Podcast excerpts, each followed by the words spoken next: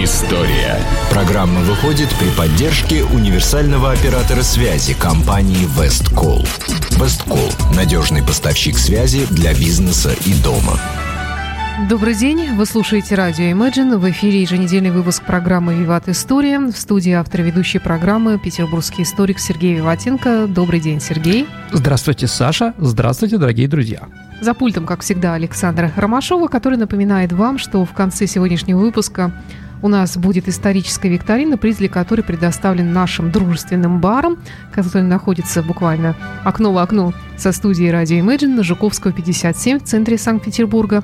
Это сертификат на 1000 рублей на посещение нашего бара «Инрок». Ну, а тема сегодняшней программы у нас э, не древняя Русь, а средневековая Русь, скажем ну, так. скажем так, дорогие друзья, я назвал сегодняшнюю передачу «Трудные годы Руси».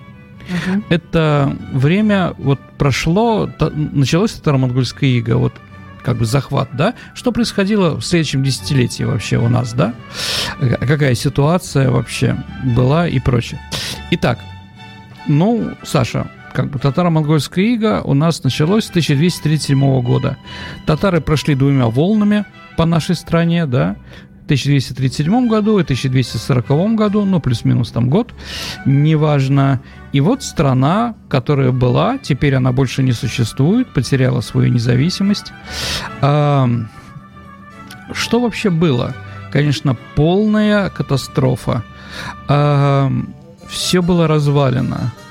А, громадное количество средних и малых городов просто пропало. А, скажем так, например, Саша, вот был город такой Городец, где в будущем умрет Александр Невский. Он в это время назывался Пустой Городец. Я думаю, это не случайно. И трава, которая растет, э, скажем так, растет около пепелища, с того времени называется татаркой тоже, думаю, все понятно, да? А вообще количество людей сократилось на процентов 40-60. А, не только исчезли города, да, но исчезли населенные пункты. Некоторые районы были выжжены просто э, татаро-монгольскими захватчиками. И вот на этом пепелище надо что-то делать, да? Ну что, давайте просто я расскажу картину, да? Вообще э, археологи наши установили, что 50 лет примерно, э, от 50 до 70 в нашей стране не строилось ни одного каменного здания, не строились церкви, потому что, как бы, ну, не было ни сил, ни желания, ни скомастеров, которые могли это сделать. А политическая система нашей страны сохранилась лишь на северо-востоке Руси. Остальное поглотила Литва, и там начались совершенно другие процессы. А, а, археологи, раскапывая эти пепелища, находят после того, как закончилась эта война, только керамику. То есть больше ничего нет. Еще раз, из 60 ремесел, которые наши археологи установили, что у нас были э, на нашей территории, э, с 30-41 году, примерно в 42 остается лишь 3-6. А, например, Черни... Э, археологи, которые раскапывали город Чернигов, ну, громадный город, большой, да, великий. А, например, после слоя 13 века, да, с пепелищем, а следующий слой э, 17 века – то есть многие города, которые продолжали, но они не восстанавливались в том объеме и в том, э, скажем так, э, в том владычестве, которые были они татаро-монгольского ига. Появилось слово «рубль», Саша. Почему? Потому что денежная единица нашей страны гривна весила 195 граммов серебра. Столько серебра набрать невозможно. Почему? Потому что татарам мы платим серебром. Все собиралось серебряное, переплавлялось и отдавалось им в слитках. Поэтому там, я не знаю, там Карпини или арабские там исследователи говорят, что Россия, Русь это страна, где есть рудники серебра. Нет у нас никаких рудников серебра. Просто они увидели у татар, что из России их привозили в большом количестве. Так вот, а, гривна из 195 сантиметров, она была разрублена на две части, да, и появился рубль рубленый по 97,5 килограммов, да, за одну бумажку. Извини за бумажку, да, за одну серебряную чушку, наверное, так все-таки надо сказать. А дальше какие еще интересные моменты в то время? Например, на Белом озере, Саша, где у нас Белое озеро находится? В Архангельске? В Вологодской области Вологодская, рядом, да, да, Саш. Так вот, э, на Белом озере, ну, если говорить брать Вологодчину, да, я просто рассматривал, да, а в Вологодчине, так вот, на Белом озере появляются новые 13 монастырей. А на Кубенском озере, тоже Вологодское, это 20 монастырей. Саш, что это означает, как вы думаете? Вот люди бежали туда, на север, угу. да, у них ничего не было, они нищие, да, да чтобы просто да. не умереть, они шли в монастыри, понимаете? Или наоборот, у них всех погибли, они как бы, да, они остались единственные живы, да? Единственное место утешения – монастыри. Это действительно того времени просто ужасная статистика. А, вот. А, многие князья погибли, а, многие, скажем так, эм, и между этими князьями, кто остался жив, начинается борьба – начинается борьба за власть. Но на самом деле борьба какая? Она всегда была за власть, согласимся. Но здесь была за Орду или против Орды. Начинаются такие столкновения, да, кому, да, э, кому будем присягать ну, там Западная Украина присягнула, там, не знаю, католикам, да, король стал Даниил Галицкий, а часть Беларуси отошла к Литве, но я думаю, что если будет время, мы еще об этом поговорим, да, часть предложила ориентироваться, часть северо-западной Руси начала ориентироваться на Орду, на татар, а, и вот в этой жуткой круговерти, когда действительно наша страна встала стеной и благодаря сопротивлению нашей страны сохранилась Европа. Это тоже надо понимать. А, вот. Э, Европа и Литва решила нас отблагодарить. Как написали летописи, немцы решили так отблагодарить Русь за Орду. И начали, скажем так, э, попытки трех сил, значит, Литва, Швеция и Литва, Швеция и Германия, ну, немецкие ордены рыцарские начали, э, скажем так, растаскивать нашу страну, потому что у них появился на это шанс. А в 1238 году католическая церковь во главе с папой Григорием IX объявила крестовый поход против, э, скажем так, язычников Прибалтики и Руси. Но мы для них тоже были, в принципе, язычники, да, схизматы, как говорились, да, начинаются. А главным, э, скажем так, опорой этого крестового похода был объявлен Тевтонский орден. Он появился в 1225 году. А Тевтонский орден переселился на Балтику, да, там было 600 рыцарей.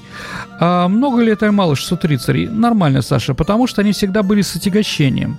То есть один рыцарь наступает, рядом с ним пажи, да, которые там будущие. А дальше кнехты, а, вот, ну, там, местные солдатики такие, да, то есть, на самом деле, мы умножаем где-то на 10, а может быть и на 20, а, то есть, действительно, сила была, мы их очень часто били, мы, литовцы, я не знаю, там в Прибалтике тоже были против них восстания, а, там, Пол, э, господи, полоцкие князья, конечно же, с ними боролись. Э, ну, все приграничья. Но у них есть... Они восстанавливались, потому что благодаря притоку новых дездычат, так называемых, не то что лишенных рассредства, а детей второй, третий, сын четвертый, да, которого кроме кота, если вы помните Шарля Перо, да, больше никаких шансов в жизни не было. Никаких даже, даже осел и мельница, это было просто, да.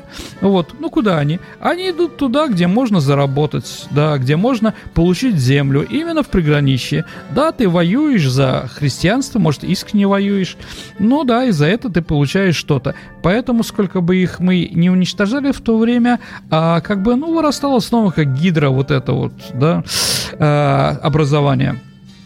С другой стороны, с другой стороны, если мы говорим тоже про это время, про это десятилетие, в 1939 году шведский король Эрих Картавый, прекрасная кличка, я думаю, о многом говорит. Мы сегодня много интересных кличек узнаем, Саша. А вот э, поручил руководство армии Бергену, Бергеру Магнусону Фассе. А вот э, Бергер, ну, я думаю, что вы слышали, конечно, о нем. И кому это интересно узнать более подробно, послушайте нашу передачу про Александра Невского, который тоже был. А, единственное скажу, что он основатель Стокгольма. Будете в Стокгольме, красивый город. И там, если смотреть на Королевский дворец с левой стороны, есть памятник такой на колонне, стоит какой-то рыцарь каменный. Да, это как раз тот самый Бергер. А, вот, и поручил ему захватнические разные вещи.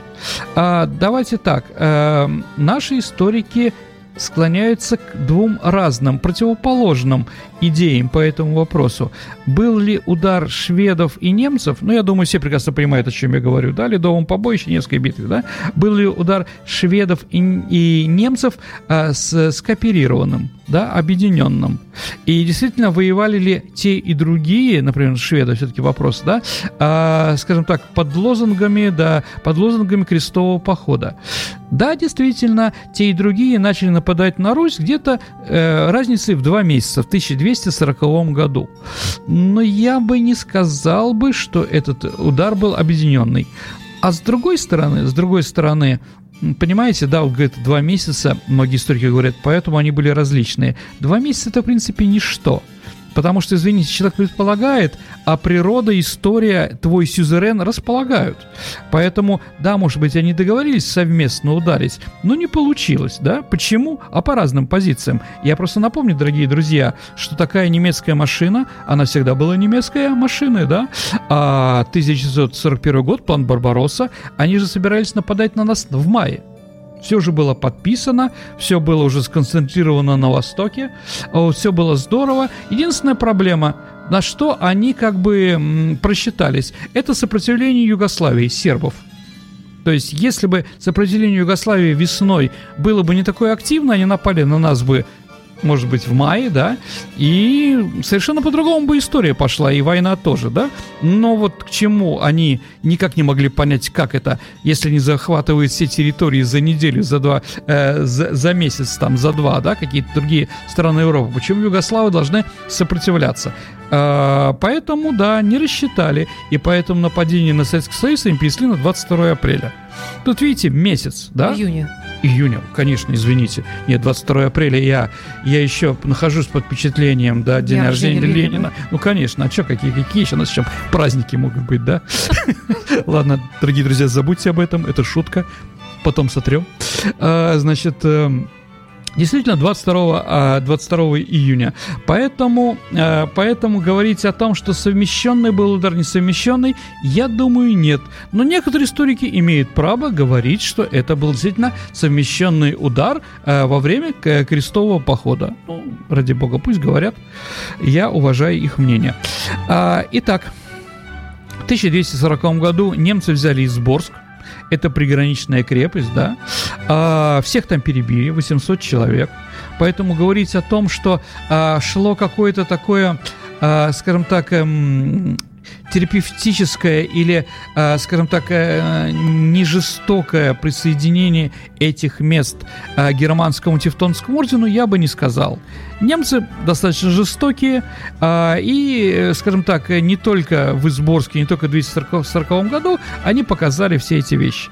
Итак, осенью был взят Псков.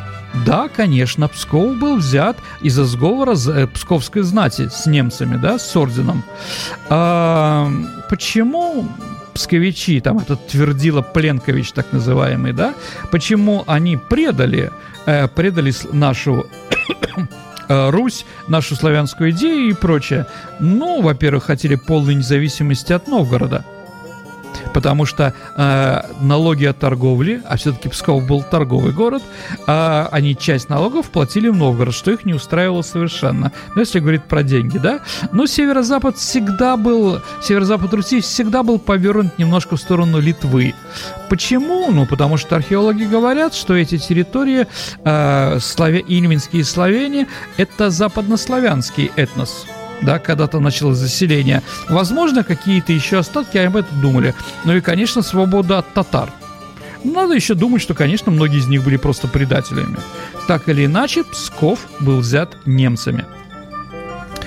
А, Значит, ну а теперь давайте поговорим а, про Александра Невского и про ситуацию, которая сложилась вот как раз в этом регионе и с захватчиками, э, европейскими захватчиками. Э, еще раз, дорогие друзья, все, что надо знать про Александра Невского, вы можете узнать из моей передачи, которая уже была. Сейчас немножко как бы дополнение и в нужном направлении. Ну, Александр Невский э, был князем, как известно, новгородским, молодым князем, да, ему было 20 лет. А, но отец Александр Ярослав часто посещал Новгород а, по приказу своего старшего брата, великого князя а, Владимирского Юрия. Вот, он всегда ездил своим сыном. Александр учился. Александр уже как-то общался с новгородцами, знал все эти вещи. А, вот, и поэтому да, он, эм, скажем так, принимал участие в сражениях. Например, когда ему было 15 лет, а Ярослав заманил под Юрьевым немцев на лед. Слышите, да? Немцев на лед и разбил там, да, Александр Невский с этим присутствовал. А, вот, да, и как бы отношения с, с, с орденом у него были понятные, и тогда как раз в 1234 году немцы подписали мир на новгородских условиях, да, но, с другой стороны, борьба со шведами тоже была, а начинается с 11 века, весь 12 век проходит, шведы постоянно претендовали на северо-западную Русь и на Финляндию нынешнюю, да, но мы претендовали, Новгород претендовал на Эстонию, и Южную Финляндию, так называемый Емь. Ну, финский этнос создался из двух этносов Емь и Сумь, да, Сумь-Суоми, да, а Емь это как раз финны, которые жили на территории нынешней Лапинранты, Хамины, вот этих вот городов приграничных, я думаю, что многие из вас там бывали. И Ярослав и со своим сыном постоянно шел походы а, в Емь. И это Ем, ну, эстонцы в меньшей степени, давайте не врать, а Ем тяготелась к Новгороду. А они всегда считали их союзниками. А, да, Пельгусий, он считается Ижорой, но от Ижора от Еми разницы достаточно мало. Итак, э, Александр Невский и ситуация, которая сложилась в 1240 году. Итак, ну, Первый, с кем он разобрался, это была Невская битва. А разговор о том, что, ну, как вот у нас в учебниках написано, да, что шведы высадились, а там уже Пельгуси их ждал, сразу отвечал Александру Невскому, и он на них напал. А, и разбил ну, в общем, это сложно на самом деле, по историческим документам, по историческим документам, а шведы здесь как минимум со своими союзниками, норвежцами и финнами, если верить летописи, они там сидели как минимум 10-15 дней и уже сделали какое-то оборонительное сооружение. Где сидели? Тоже вопрос. Где была битва? Большой вопрос, жирный, потому что, да, понятно, что Нева. Но Нева, извините, не то, что большая, но, скажем так, территорию, да, все считали при Петре Первом, что э, сражение было на падении реки Монастырка. Река Монастырка, Саша, находится, где Александр Невский монастырь. Поэтому имеет такое чудное название. А, и поэтому там Петр Первый и поставил памятник, э, извините, э, лавру Александра Невского с одной стороны, а с другой стороны и похоронил Александра Невского, перезахоронил именно там, да. А, но и монахи, и наши археологи, что там не копали, долго и длительно не могли ничего найти. Поэтому где-то с 19 века новое место – это впадание реки Ижора. Да? Там стоит у нас собор Александра Невского, много тоже дивных, красивых мест, но там тоже ничего не нашли. И тут я, да, прочитал в как, очередной какой-то научной литературе, где говорят, что, наверное, Александр Невский их разбил на реке Тосна, когда Тосна там впадает. Ну, дальше Тосн уже все, уже ничего больше не вливается в Неву. Я не знаю. Давайте оставим этот вопрос. Он на самом деле не очень интересный. Это не значит какое-то святое место, скрепы, да, где приходишь и все показывает тебя, да. Вот Такое, такое я вот видел, наверное, на холме во Владимире, когда смотришь с холма через Клязьму на это вот уже начинающуюся, не то что степь, да, а такую равнину, и где татары туда вышли. Вот я чувствую это. Наверное, да, в Сталинграде я это чувствовал, да, и в каких-то других местах. Здесь как бы это не чувствуется, ну, неважно. Были шведы, был Александр Ярославич Молодой. Так или иначе, действительно, ну, данные, которые говорят, что Невская битва произошла 16 июля 1240 года. Ну, по празднику религиозному, да, высчитали. А, Ну, очень много разного и, скажем так, различных перепевов у нас, да, если мы читаем что-то про Александра Невского, можем сказать, что где-то мы уже это слышали, понимаете, да? Ну, кто с мечом к нам придет, тот от меча и погибнет, да? Это, Саша, на самом деле Евангелие от Матфея. Поэтому как бы это красочную фразу, э, которую мы видим в шикарном фильме Александр Невский, я считаю, лучший отечественный фильм всех времен и народов, да? Вот. Дальше удар, то, что там он оставил клеймо, э, клеймо на голове э, у Бергера, да, во время э, рыцарского поединка. Э, клеймо на лбу, это перепев истории с Давмонтом, да, это такой воевода псковский, который жил после Александра Невского, но мы про клеймо на лбу э, читаем, э, скажем так, в житие Александра Невского. Ну, так или иначе, да, не бог сила, а в правде, красивые слова, Вполне возможно, так он сказал. Ну вот был шведский король, поставил ультиматум. А, Новгороду, если хочешь противиться, то я уже иду. А, так или иначе, э, Новгород не самый агрессивный, и, скажем так, новгородцы не самые такие пассионарные люди, что, э, скажем так, которые хотят воевать.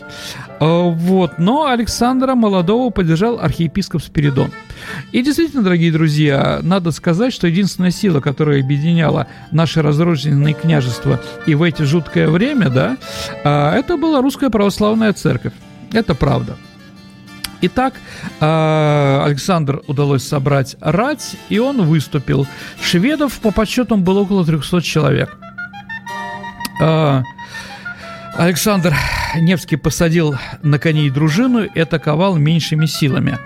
Ну, из-за неожиданности вполне возможно, да, что он победил. А потом, подош... да, но шведы как бы достаточно сознательно сели на свои корабли и уплыли. ну, почему дальше Александр Невский не атаковал? Здесь две причины. Если он посадил своих э, дружину на коней, это понятно, да? Но все остальное ополчение новгородское, оно шло пешком. Вот, и пока дошло, наверное, ждал усиления, потому что, наверное, все-таки шведы устроили какую-то линию обороны. Так или иначе, да. И вторая причина, почему шведов не добили, это, наверное, то, что Новгород все-таки, еще раз, торговый город. Новгород хотел торговать, а не воевать. Поэтому ему такая победа с, новго... Э, с шведами, которые могут задавить обиду, ему не нужна. Потому что его товары новгородские в других районах России, Руси уже были совершенно неинтересны. Еще раз, не было ни денег, ни людей, которые бы их покупали. Понимаете, да? Вот. Так или иначе, Александра как раз и выгнали за это. Чтобы дальше не требовал, да? Новгородская первые, да, давайте сразу, чтобы тоже там, первые новгородские летописи старшего извода, где откуда мы черпаем с вами знания о Невской битвы, да, а вот, там есть такие интересные перечисления, кто пал от новгородцев, да, чтобы просто понять о, об объеме, да, что Константин Легот, Тинец, Горята, Пенищинич, Немест, извините, Саша, Драчила Нездымов, сын кожевника, и всего 20 мужей, новгородцев и ладожан. Да? А, такой вопрос, а где же там знаменитый Гаврила Алексич, да, Збыслов Якунович, Миша Плотник, о которых мы знаем со школы там, да, Ратмир тот же самый, да, мой Рача, да, Святому Невскому служил, как говорил Пушкин, это уже из жития. А что можем сказать? Что эти фамилии имена выдуманные? Нет, дорогие друзья. Но почему указаны эти, а не другие? Ну, потому что, например, тот монах, который писал этот самый новгородский э, старший извод, да, э, он, например, ну, мы же говорили с вами тоже в передаче о Новгороде, что Новгород делился на концы, так называемые, на районы, да, и разница между ними была большая. И понятно, что он писал, э, э, скажем так, монах писал о тех, о тех, кого знал.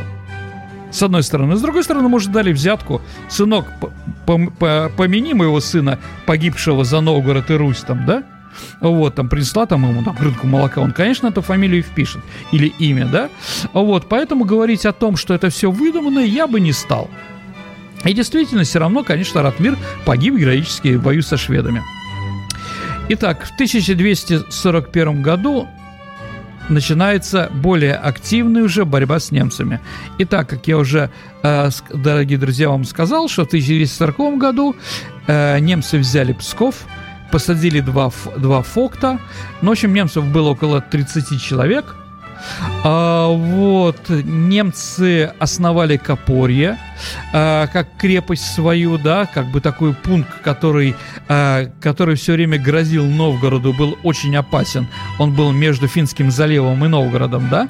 А разъезды немецкой кавалерии, немецких рыцарей встречались в 10 километрах от Новгорода что было, конечно, очень неприятно. И немцы снова запросили Александра Невского. А, Александр Невский а, с новгородцами, кроме новгородцев были еще сузальцы, освобождали от немцев Русь. 1241 а, год начался откат.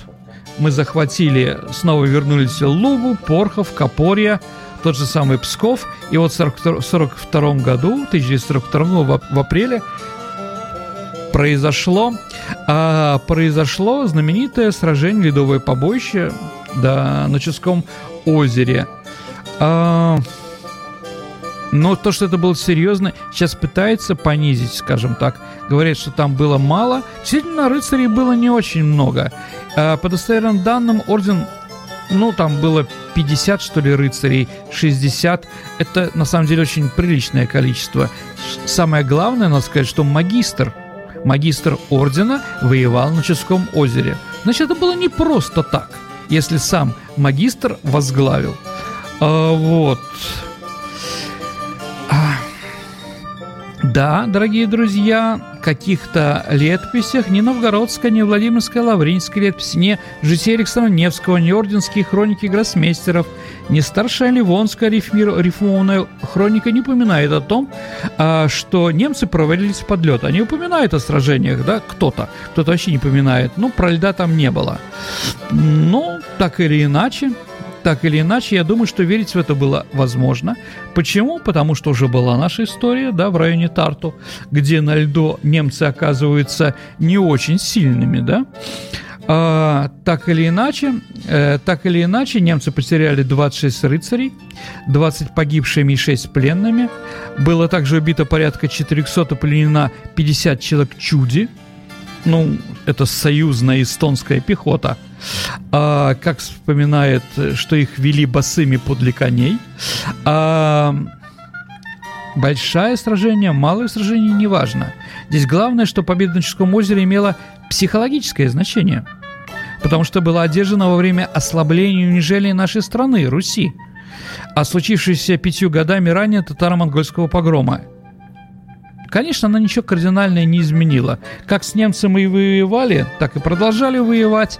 Как были татаро-монгольскими, э, по татаро-монголями, так тоже все это продолжалось. Но ситуация была хоть что-то положительное, понимаете, да? С какой-то маленькой такой победы, э, которая может перерасти уже, да, началось медленное, но возрождение нашей страны. Еще раз скажу, что через 10 лет орден вновь овладел Псковом, да, и вообще вот 1242 года я насчитал как минимум 30 больших и малых войн между Орденом и Русью. Да, последняя из них была при Иване Грозном, когда наконец-то вбили этот осиновый кол, да, в, в, в этот самый немецкий орден. Вот, так что да. Кстати, э, там фраза «гнали семь верст», словно летел по воздуху, это перепев после битвы при Раквере. То есть это тоже дату упоминали, э, скажем так, эту фразу тоже упоминали наши источники немножко пораньше. А, одеты немцы, конечно, были не так, как в кино, у Сергея Эйзенштейна. Известный археолог Арцеховский, который был советником э, Сергея Эйзенштейна, э, вспоминал в своих воспоминаниях, но Арцеховский человек, который нашел, как известно, бересяную грамоту, он говорит, а почему вы немцев одели в ведра? Да, ведь у них не было такой, такого головного убора в, начале, в середине, э, середине 13 века. На что Эйзенштейн в 1938 году, то есть еще до войны, сказал, а у немцев не может быть человеческих лиц. Поэтому вот так вот, так или иначе. Продолжаем, да, время трудное и прочее. В 1242 году татары вернулись из Европы. Удачно, неудачно они туда сходили, но как бы захват Европы у них не получился. Поэтому приграничье э, их улусов Золотой Орды это были как раз наши северо-западные земли. А, и понятно, что они снова активно стали, э, скажем так, э, стали интересоваться и требовать, например, ЕСАК наших земель, что это было очень тяжело. Э, очень тяжело. Ну, источников мало о том, сколько это стоило. Вроде с двух человек, с двух человек, которые пашут, то есть одна саха и два работника. Требовали с них один рубль. Это очень много. Еще раз, это э, ну, практически 100 грамм серебра. 100 грамм серебра – это очень прилично. А вот если вспоминаем, э, ну, скажем так, аналы, источники, например, у волжских болгар, булгар, которые тоже попали, да, что, э, скажем так, налоги были такие большие, что, э, скажем так, волжские булгары, которые, ну, нынешний Татарстан, да, они платили татаро-монголам, вынуждены были, чтобы расплатиться с татаро-монголами, продавать одного из своих детей в рабство. Да. Думаю, что у нас тоже вполне возможно такое же было. Вот, татары стали снова активно вмешиваться в русскую политику, хотя понятно, что там до такой степени все это было обескровлено, но так или иначе. Отец Александра Невского в 1246 году был, а, был призван в Каракарум, это столицу монгольского государства, и там отравлен. А вдова сына Чингисхана Угидея дала ему выпить чашу, после которой его не стало. А вот. Для чего это было сделано? Ну, опять-таки, чтобы сильных людей не было. И после смерти Ярослава там а, сразу туда поехали уже Александр Невский и его младший брат Андрей. А, татары, понятно, все все захватчики занимаются одним, разделяя властвуй, а, то Александр Невский получил ярлык на княжение в Киеве, который был полностью уничтожен и в то время уже не играл крупной роли, а его младшему брату Андрею Ярославичу был дан ярлык на Великое княжество города Владимира. Но чтобы они бились лбами, как говорится. Но Александр Невский не повелся – на это, видимо, он действительно был великий политик и прочее. Он ждал, когда Андрей, который был вспыльчивый характер, не выдержит, скажем так, этого пресса, который татары делали. И вот произошло восстание, Андрей поднял восстание, и Неверуй раз, разорил Русь. Александр Невский держал авторитет, э, извините, нейтралитет. А единственное, дорогие друзья, некоторых историков встречаю, что Неврюй – это, возможно, и есть Александр Невский. Ну, слово Невский, Неврюй, возможно, да? Ну, некоторые считают, что Иван Калита и Дженебек – татарский хан – это тоже одно лицо. Так или иначе, э, так или иначе, действительно, в 1247 году после подавления Неврюем восстания Андрея Александр Невский вновь поехал в Орду к Батыю и получил ярлык на Великое княжение. Батыю он очень понравился. Он был как бы с ним э, достаточно в хороших отношениях. Э, Александр побывал и в Сарае, это в столице Золотой Орды, на Волге, и в Каракаруме, это, э, скажем так, Монголия. Э, он увидел в Азии силу татар, силу татаро-монгольской армии, силу ее тактика, человеческий ресурс, который имели татары, и поэтому никакого вопроса воевать сейчас с татарами или не воевать у него не было. Поэтому он завершил свою политическую полководческую карьеру, да, это ему было тогда 24 года, и в дальнейшем воевал только с соотечественниками, подавляя антиордынские выступления в Суздале, Новгороде и других городах Руси. Ну почему? Да потому что невозможно было тогда воевать с татаро-монголами, он это прекрасно понимал. А... Ключевая роль Александра Невского в этом время в судьбе России состоит в ином, не в полководческих его талантах, а то, то, что он в 1250-х годах, став великим князем Владимирским, сделал исторический выбор в пользу покорности Орды и заимствования ее политической модели. Ну и третья сила, которая, кроме европейцев и кроме азиатов, которая влияла в то время на нашу жизнь, это были литовцы. Итак, 1240 год, в летописи Великого княжества Литовского и Жемайц, Жемойцкого, ну, Жемайти, там Жмуть, так называемая, да, часть Литвы, читаем. 1240 год, князь Великий Мантивил дай, вол, дай, дал войско сыну Скирманду со словами Русь опустела, и князья разогнаны. Завоюйте Русь. И плана Карпини, который тоже в это время, ну, примерно был, и говорил, что Русь перебита, и литовцам нет теперь сопротивления. То есть третья сила, которую пыталась нас захватить, была Литва. Сейчас многие говорят, что многие э, славянские князья э, пошли э, под Литву своей волей. Да, конечно, и такое тоже было, потому что они не хотели платить дань татарам. Сто процентов такие вещи были, но все равно, все равно... Э, когда татары в 1239 году э, еще не было второй попытки захватить э, территорию Руси, э, литовцы попытались взять Смоленск. Правда, неудачно, да? Но как раз вот пишет тоже, что римский папа Александр IV, которого этого вынул, благословил Литву на захват Руси в 1255 году. Итак, да, литовцы после нашествия Батыя осмелели и стали чаще вторгаться на территорию русских княжеств. Это было практически, ну, каждый год, да, с 1245 года. Не всегда им это сходило с рук. Например, они там ходили до Торжка, Бежецка, Торопца, это в, э, в, Таври, э, в Тверскую княжество. Вот. Александр Невский отгонял их с новгородской дружиной. А, вот, отбивал у них полон, который у них были. А, вот, убивал их князей, но все равно они продолжали этим заниматься.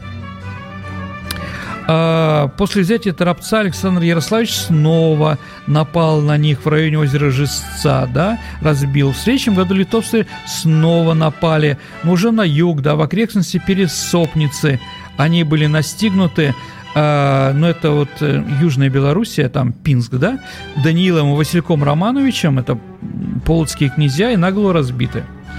А вот те же самые Романовы снова в 47 году разбили литовцев. В 48 году на Владимирскую Русь двинулось уже 30-тысячное литовское войско. На встречу к ним вышел знаменитый Михаил Харабрит, да. Битва произошла на реке Протве.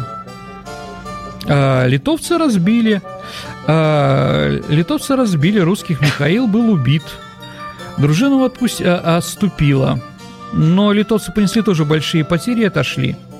И епископ Кирилл, который в то время был во Владимире, приказал найти тело князя, и было торжественное погребление его во Владимирском Успенском соборе, где сейчас его можете увидеть.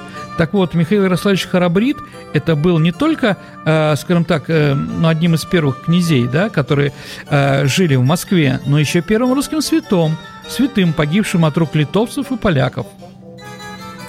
Итак, как видите, да, из трех зол, которые в то время было для России, Александр справился с двумя. С третьим не смог, ну, по другим причинам, да. А, и с другой стороны, Европа понимала, что надо с ним тоже что-то делать. А, и новый римский папа Иннокентий IV послал два посольства Александру Невскому, где он их называл в своих письмах верительных гаранта герцогом Сузельским и королем Новгородским. Ну, конечно, король Новгородский это смешно, но он ему льстил и предлагал ему помощь против азиатов. Но Александр Невский на это, извините, не повелся.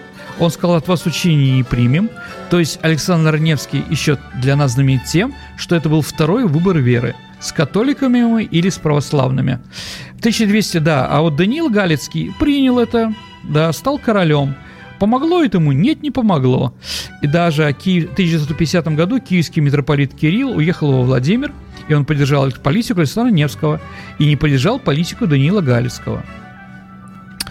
А, последнее, наверное, что можно сказать, Александр Невский сказал нет хану Берке последней своем поездке, который требовал мобилизацию русских в монгольское войско, после чего был умер или был отравлен. Вот такая вот, да, сложные такие годы. Я бы мог рассказать еще, Саша, много, но я понимаю, что время у нас уже заканчивается. Да, время наше заканчивается. Время переходить э, к нашей традиционной исторической викторине, в которой мы разыгрываем сертификат на 1000 рублей на посещение нашего бара, кафе угу. «Инрок» на Жуковского, 57. Э, Последний раз, дорогие друзья, да. э, значит, мы с вами разыгрывали приз во время плана Маршала, да, передача, посвященная плану Маршала. Да? Угу. И там я процитировал нетленное стихотворение Самуила Маршака «12 стульев». А о том, что по плану Маршала э, Греция что-то заказала в США, да, там не для своих народных парадных зал, приемных и столовой. Палач Афинский заказал 12 стульев новых, без украшений, без резьбы, заказаны заводом, 12 стульев для борьбы тюремщиков с народом. Там, дорогие друзья, больше э, куплетов, да, этого прекрасного стихотворения. Но 12 стульев – это 12 электрических стульев. Есть ли у нас правильные ответы? Конечно, у нас ну, много да, правильных ответов, стул, да. да. Как же а, Один из э, тех, кто первым прислал ответ, это Вячеслав, наш слушатель. Номер телефона заканчивается на 747. Вячеслав, мы его поздравляем. Вы получаете сертификат на 1000 рубей на посещение нашего бара, ресторана, э, кафе на Жуковского 57, Инрок. Ну и новый вопрос. Дорогие друзья, ну мы сегодня говорили тоже об Александре Невском, как бы, если мы говорим про это время, понятно, что он тут главный. Назовите гражданина Советского Союза, профиль которого можно увидеть на советском ордене Александра Невского. Ваши ответы оставляйте на нашем сайте imagineradio.ru. В окошечке программы, в анонсе программы «Трудные годы Руси» называется сегодняшний выпуск. Есть кнопочка «Прислать ответ». Не забудьте представиться, указать номер вашего телефона. Если анонс уже ушел, с сайта, то можете нажать кнопочку «Задать вопрос». Туда тоже можно ваши ответы присылать на нашем сайте. Э, Сергей Ватенко, историк, был в студии радио Imagine. Спасибо, Сергей. И Спасибо, до Саша. через неделю. До свидания, дорогие друзья. Программа выходит при поддержке универсального оператора связи Весткол.